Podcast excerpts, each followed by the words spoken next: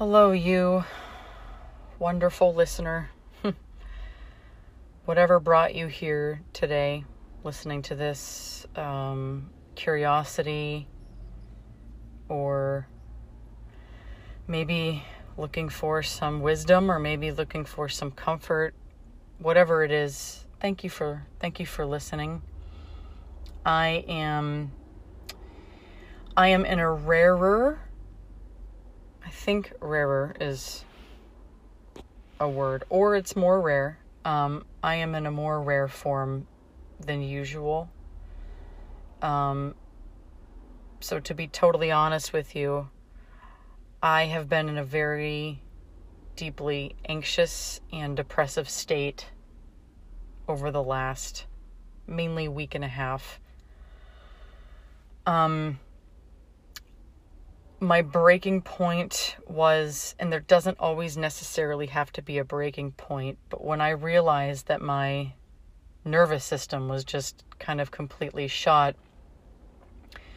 This was going on about two weeks ago. It was right around June 5th, and that day was the last uh, protest march that I participated in here in LA, and that one was um, obviously for you know racial injustice and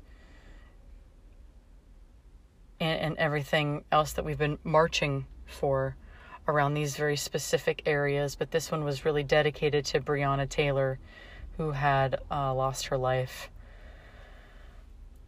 a few months back and it was it was her birthday. So it was like actually a really beautiful celebration of you know being with people and again being out in the world um, during during COVID, but but being out there and um, all coming together, right, for positive change, and it was very important.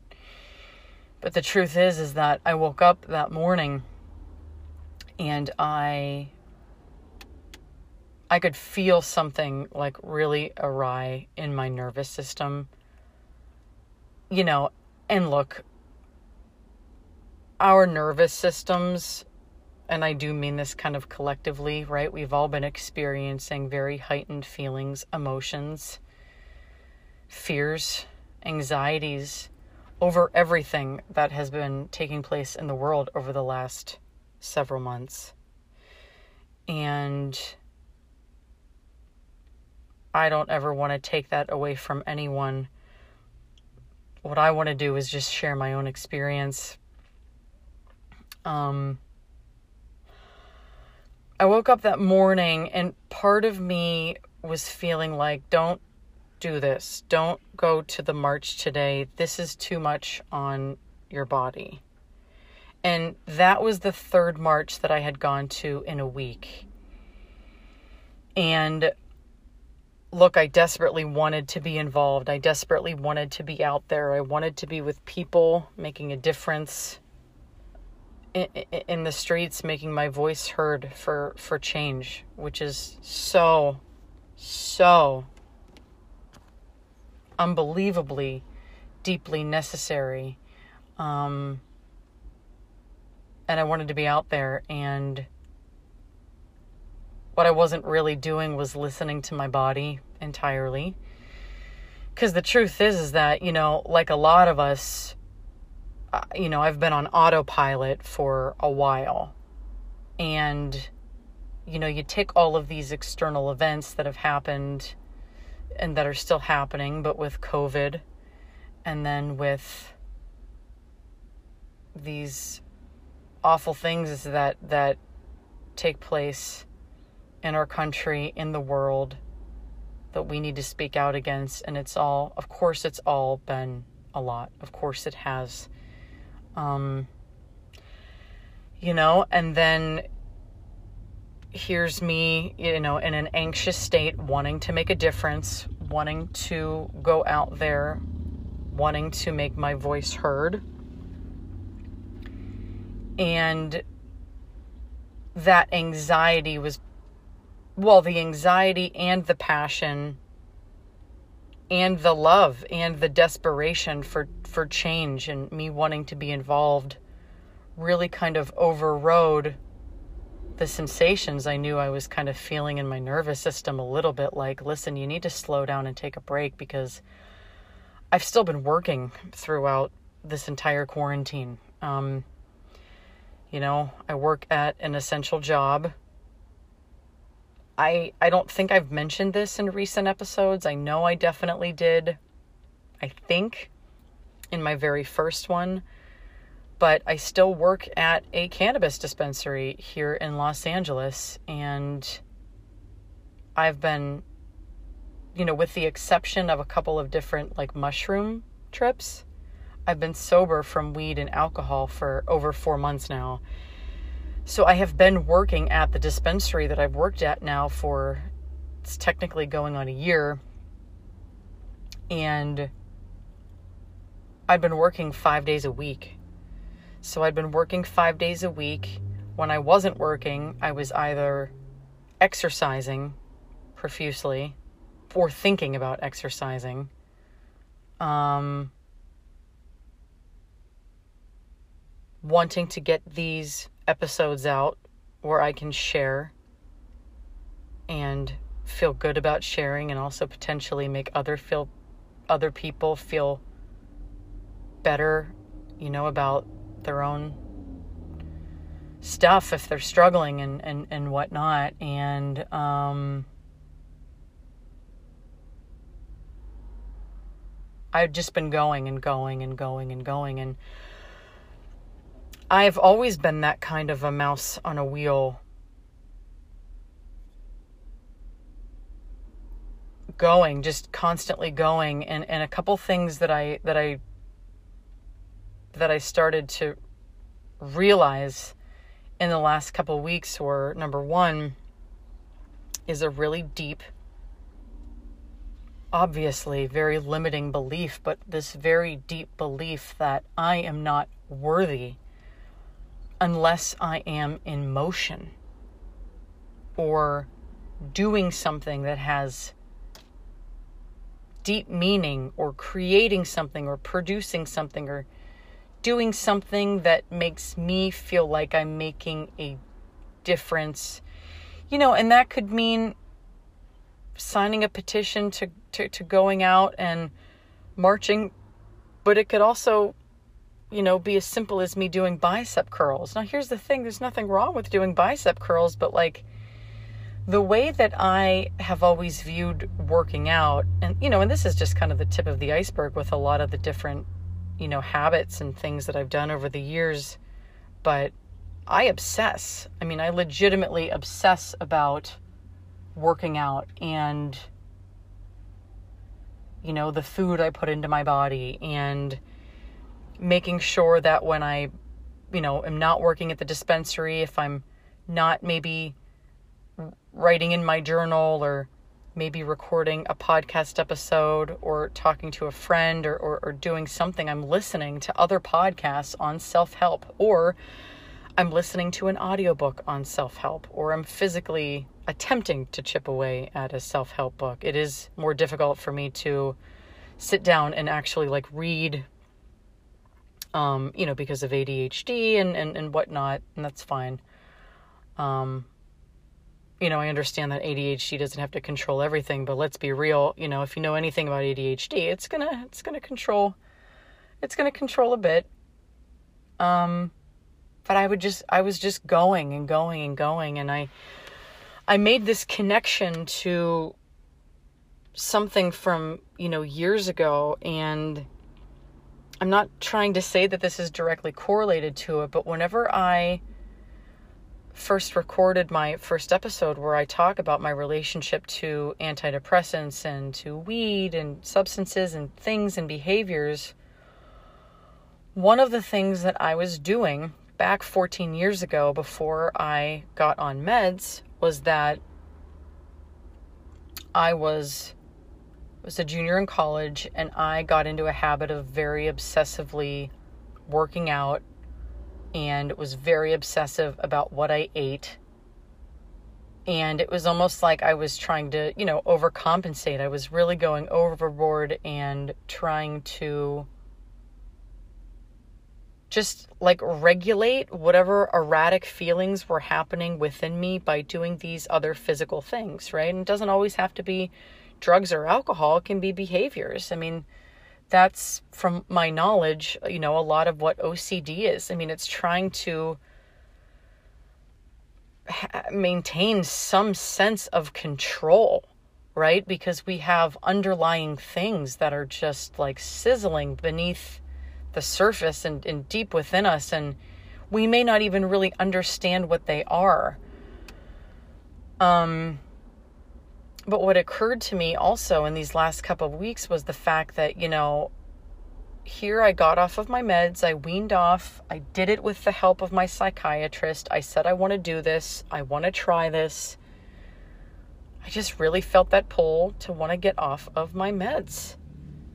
And I did. And this was early February. And again, this was pre quarantine. Um, a month and a half into me being weaned off, and then of course I had stopped smoking weed and everything like that. Um, which at the time, you know, it was the it was the not smoking, which I think felt seemed to be like the biggest um, struggle at the moment. You know, obviously working at a weed store, not being able to smoke weed, or at least not permitting myself to, because I had come to a conclusion that it was really no longer serving me, and you know, and only you can decide that for yourself. You know, I will never sit here and, and preach to somebody about their marijuana usage, you know. Obviously, there's other substances that, you know, are going to be a lot more questionable, but at the end of the day, I can't decide that for anybody else, you know. You know, you can only decide that for yourself, but I decided it was the right thing for me to do you know, in a few weeks in, of course, it was it was very difficult, but it's it's remained difficult because I've been working at a damn weed store this whole time. So here I am, you know, working with these lovely, lovely humans at a reputable dispensary, but being around cannabis all the time. So, anytime a difficult feeling would come up or a sensation that I didn't want to feel or I just wanted to escape, I would just fantasize about smoking the damn weed. You know, and that's kind of been a through line, you know, even throughout these these few months.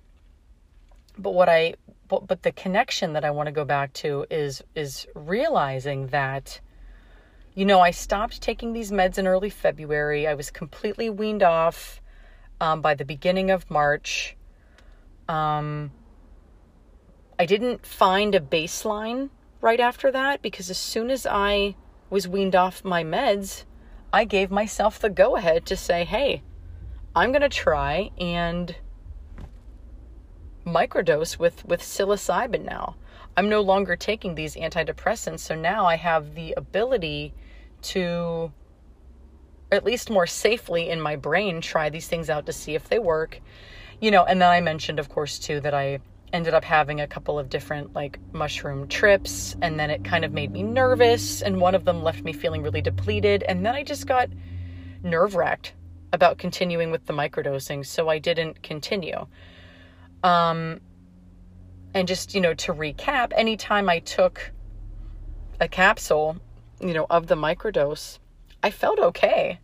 You know, it was actually kind of I felt definitely like a like a little bit of a boost. I felt like there was a sense of presence.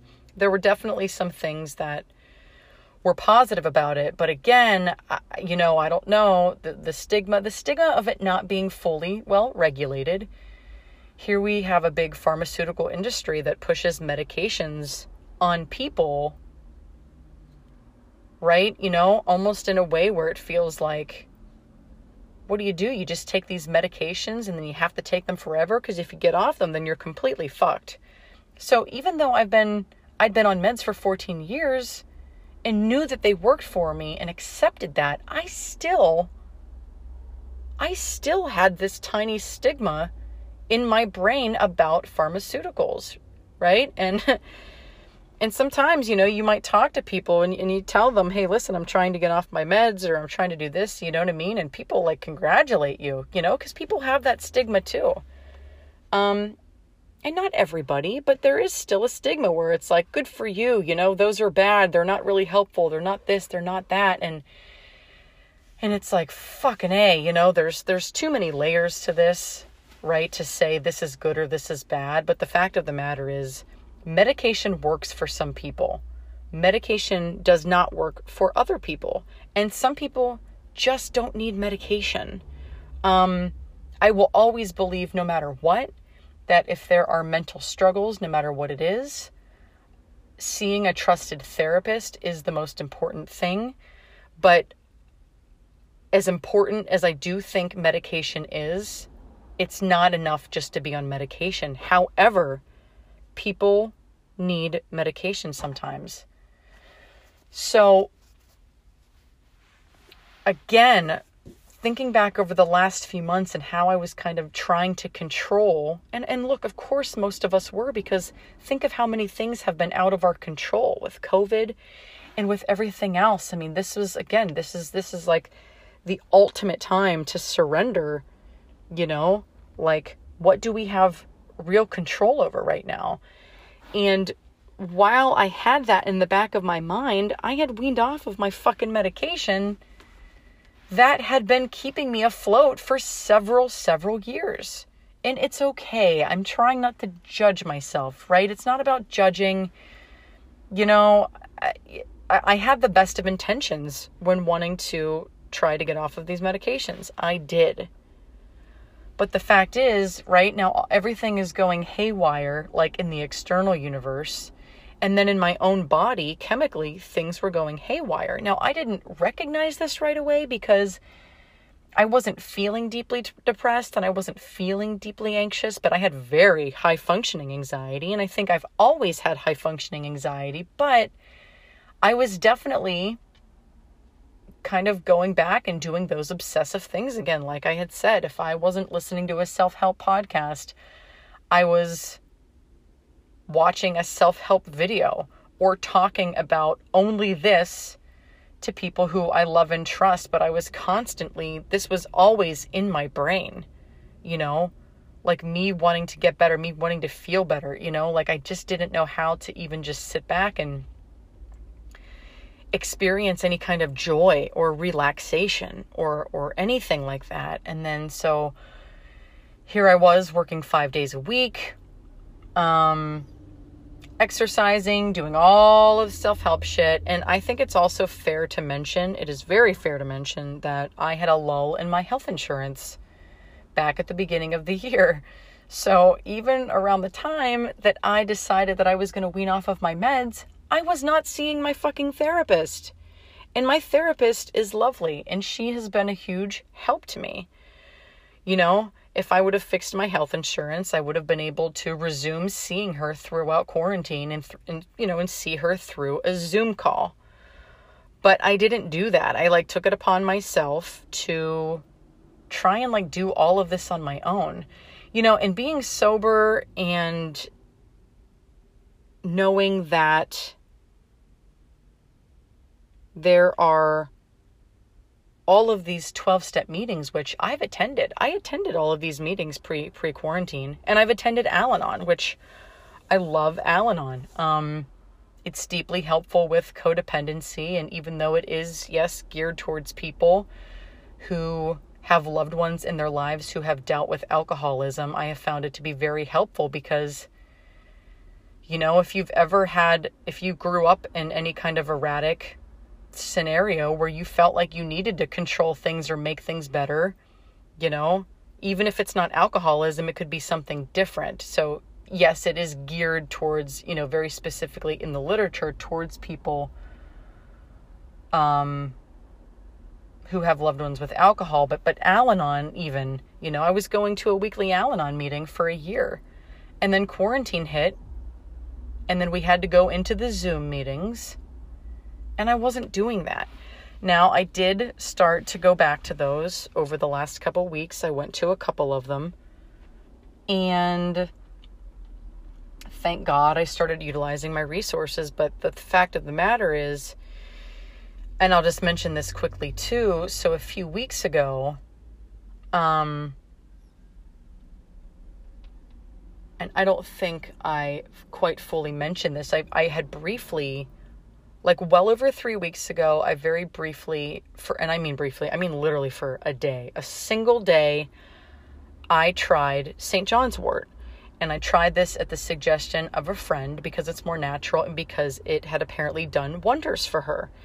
And, you know, a few weeks ago, I kind of conceded because I really started to feel like, you know, I'm not feeling so great. And I wasn't like in a desperate uh, state of mind yet, but I knew I wasn't feeling really great. And I decided to give it a shot. But this was the day after I had been taking 5 HTP for a couple weeks. And I think that there could have very well maybe been a little bit uh, too much serotonin in my system. And so I remember feeling really agitated after taking the St. John's wort. So I got nervous and I thought, well, maybe this is one of those things that's not going to work for me. So I decided to go in with a clean slate and go a couple of weeks without taking like any any mood supplements, if you will.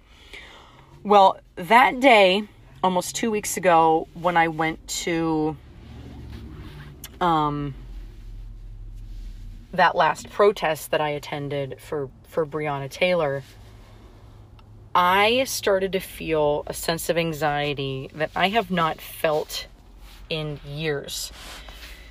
This was the same type of anxiety that I have felt when I was either just about to get back on meds um, or had weaned off and started to realize, like, holy shit, I am not in a good place. But it's that same kind of anxiety, right? And then you start like looking around and thinking, well, maybe it's this, and maybe it's this, and maybe it's this. And at this point in time, there are a shit ton of things that contribute to maybe it's this, this, and this, right? But the fact of the matter is, I was feeling, I started to feel this deep anxiety again. It scared the shit out of me. So I thought, okay. The next morning, I woke up and I took a St. John's wort, and I thought, I'm going to stick with this because I have to give it a fair shot now. And nothing's been in my system for the last couple of weeks. So I'm going to give this a shot. I know that it might take a couple of weeks to, um, you know, kick in, but I'm just going to try it. So, right after I did that, I spoke to my management at work and I was able to cash in my sick and vacation hours to take like about a week and a half off of work to just to take some downtime, which I am so grateful that I was able to do. Um because I knew that I needed to do it. I was I was like reaching a point where I was feeling like uh, I don't know how well I can function right now.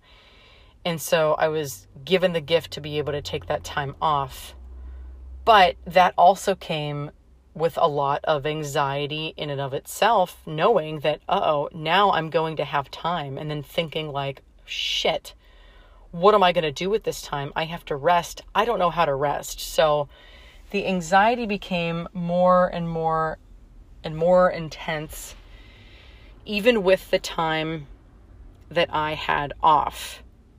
And even though it's been a rough couple of weeks, there have been a lot of silver linings here. So I'm still taking the St. John's wort. I can honestly say that I feel like maybe it's making a slight difference, but I'm not really sure. I'll tell you something that has been making a huge difference, and it sucks to admit this out loud, at least, it, you know, because of the stigma. And of course, the stigma that I have perpetuated with it. The fact of the matter is, I had some old Klonopin. And Klonopin is, you know, kind of like a it's like a it's like a chemical no-no, if you will. You know, it's this addictive benzo you know that can that can maybe ultimately cause more harm than good but the thing that i was forgetting because I have taken Klonopin in the past. Briefly, for a couple of weeks, while I was waiting for like new SSRIs to kick back in, Klonopin's kind of what saved my life because my anxiety was so fucking bad and it's so bad. It would get so bad in the mornings. Like my nervous system was just completely completely out of whack. And I conceded last week and I thought, I can't keep doing this. So let's just say that this St. John's wort might work. It's got a similarity to regular SSRIs where it takes a few weeks to get into the system. What do I do in the meantime? And yes, I was I was meditating and I was doing all of these things and I started to reach out and and and you know all of these different techniques. Most importantly, I got my health insurance back in gear. I finally had a like a therapy appointment over Zoom like I hadn't had in several months. And I did make an appointment with a psychiatrist who I won't be seeing until next week. I wish I could I, I could see them sooner, but it is what it is. And so I gave in. I gave in. I, I had these these leftover Klonopins that I genuinely didn't think I would even remotely touch, and I simply gave in to taking half a Klonopin in the morning when I wake up, and now sometimes I take one in the mid afternoon too. But when your anxiety is so badly that you can't even really form a logical thought, it is so difficult to make those wonderful practices that we have work. Because if your nervous system and your chemicals are so out of balance, there's not a whole hell of a lot that you can do. And I just, I had to, I had to give in to that. I let myself give in to that because number one, I do kind of believe it because I did get to a point where it was like, I can't do any fucking thing right now. You know, I can't hold space for someone.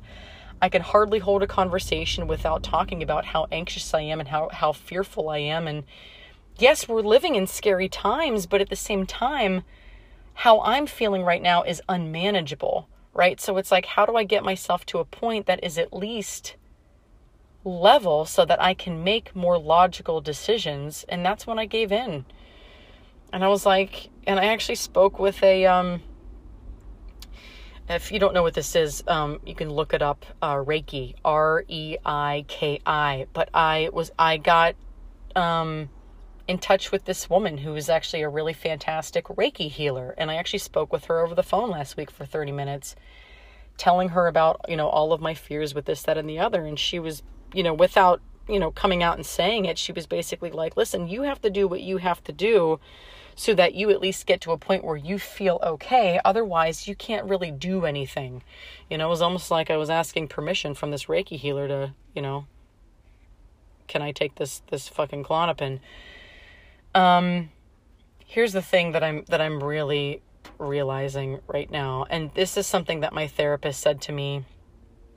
Um, at our Zoom appointment yesterday. She said, Bethany, there's three kinds of people. And again, look, the therapist doesn't prescribe the meds, it is the psychiatrist. But what she said was, there's three kinds of people people who don't need meds, people who can benefit from meds for maybe a temporary time, and people who just need meds. And I'm not trying to categorize myself into any one of those necessarily, but I gotta be honest with you. I think I fucking need meds. In fact, I know I need meds. Now, I don't know how long I will take these meds because what I also know is that I need some really deep fucking therapy, you know? And my therapist is fantastic, but I'm looking into other things too like EMDR, which is like eye movement desensitization. I don't have any information right in front of me to be able to give like a real summary about what it is. But it's like, it's something that's supposed to be very helpful for all sorts of different ailments, you know, stemming from anxiety and a whole bunch of stuff. But, you know, something I've really had to come to terms with too in the last couple of weeks. And look, things can get exacerbated and we can blow things out of proportion when we're feeling out of proportion. Like chemically, I've been feeling absolutely out of whack, terrified, and depressed at the same time. But one thing I really did have to come to terms with in the last couple weeks too was that I have some really deep abandonment issues. And I've never really touched upon those in therapy before, which is like what the fuck have I been talking about in therapy this whole time? You know, it was usually more just like stuff that was happening right now. A lot of the therapy that I've that I've gone to have, have all been CBT, you know, which is cognitive behavioral therapy, which focuses on kind of well the now. The now, what we can control now, you know, more of the logical side of stuff. But like a lot of people, there is some really deep healing that needs to occur like within me I think in order for me to also live a more fulfilling life. But I think it's a combination of that, and I think it's a combination of staying on meds that will regulate my chemicals. Again, medication for me, I know I've probably said this before, but they never numbed me out. They always just made me feel regular, you know, which is why I know that they have been truly beneficial to me.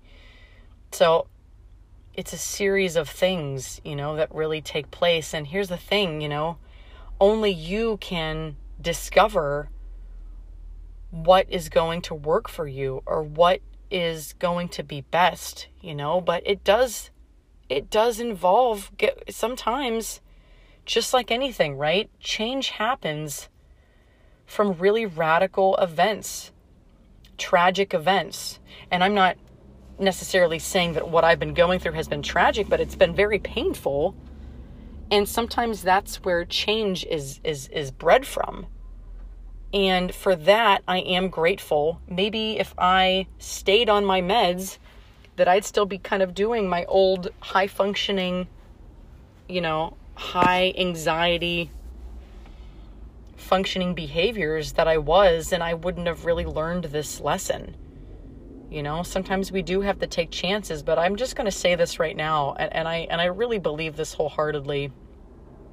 And I'm also going to I'm also stealing this from, you know, Glennon Doyle says it in her book Untamed. Uh, she says take your damn meds. But but the point is is that if you are on medication and it's working for you, look,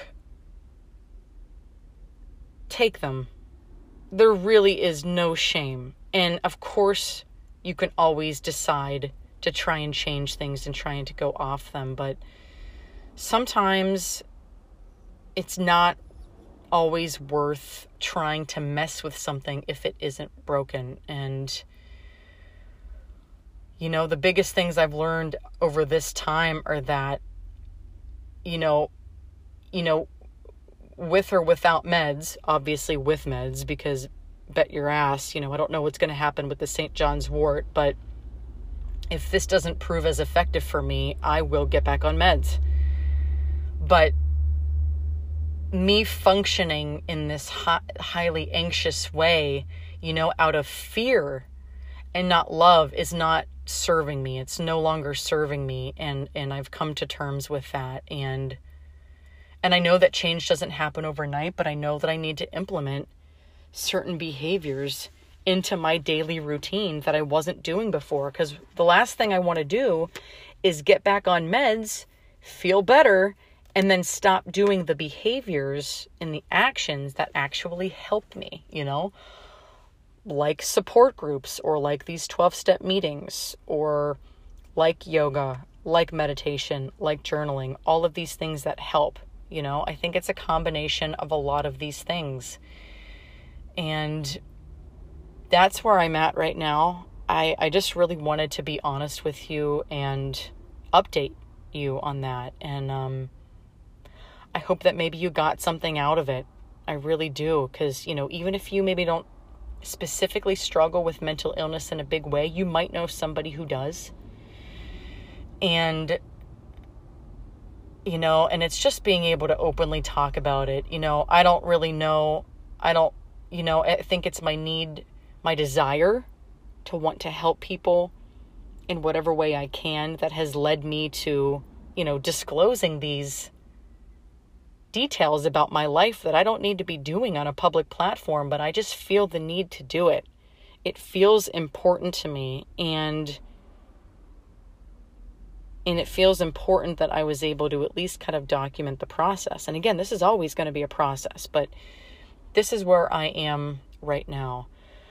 Um, there's going to be a brief pause after this part of the recording and then I'm going to share with you it's it's a little embarrassing but it's a poem that I wrote. I actually um even in a fairly highly anxious state, I I drove a little bit outside of LA. I drove up to over to Lake Arrowhead for the day over the weekend and I sat out in the middle of a forest and it was this beautiful little forest. And I didn't want to get too far because I was too nervous about getting lost. Then I was afraid. But I was able to sit down kind of in the middle of a forest setting and I opened my journal and I just wanted to write some stuff. And I didn't necessarily plan on it coming out in the form of almost like a poem, but it sort of did. And, you know, it is what it is. But I also just kind of wanted to share that with you too, I suppose. So here's to here's to vulnerability and full disclosures, kids. Um, thank you so much for listening this far. Um, I love you. I hope you're staying safe and healthy, and most importantly, I hope that you remember to take care of yourself because the world does need us yes, we want to be able to help the world, but we have to make sure we are taking care of ourselves first, our bodies and our minds, because I've said it before, but we can't heal the world from a place of depletion. And we have to get really clear on what we think we need and lean into that. Thank you guys again so much. I love you, and I hope you have a beautiful week.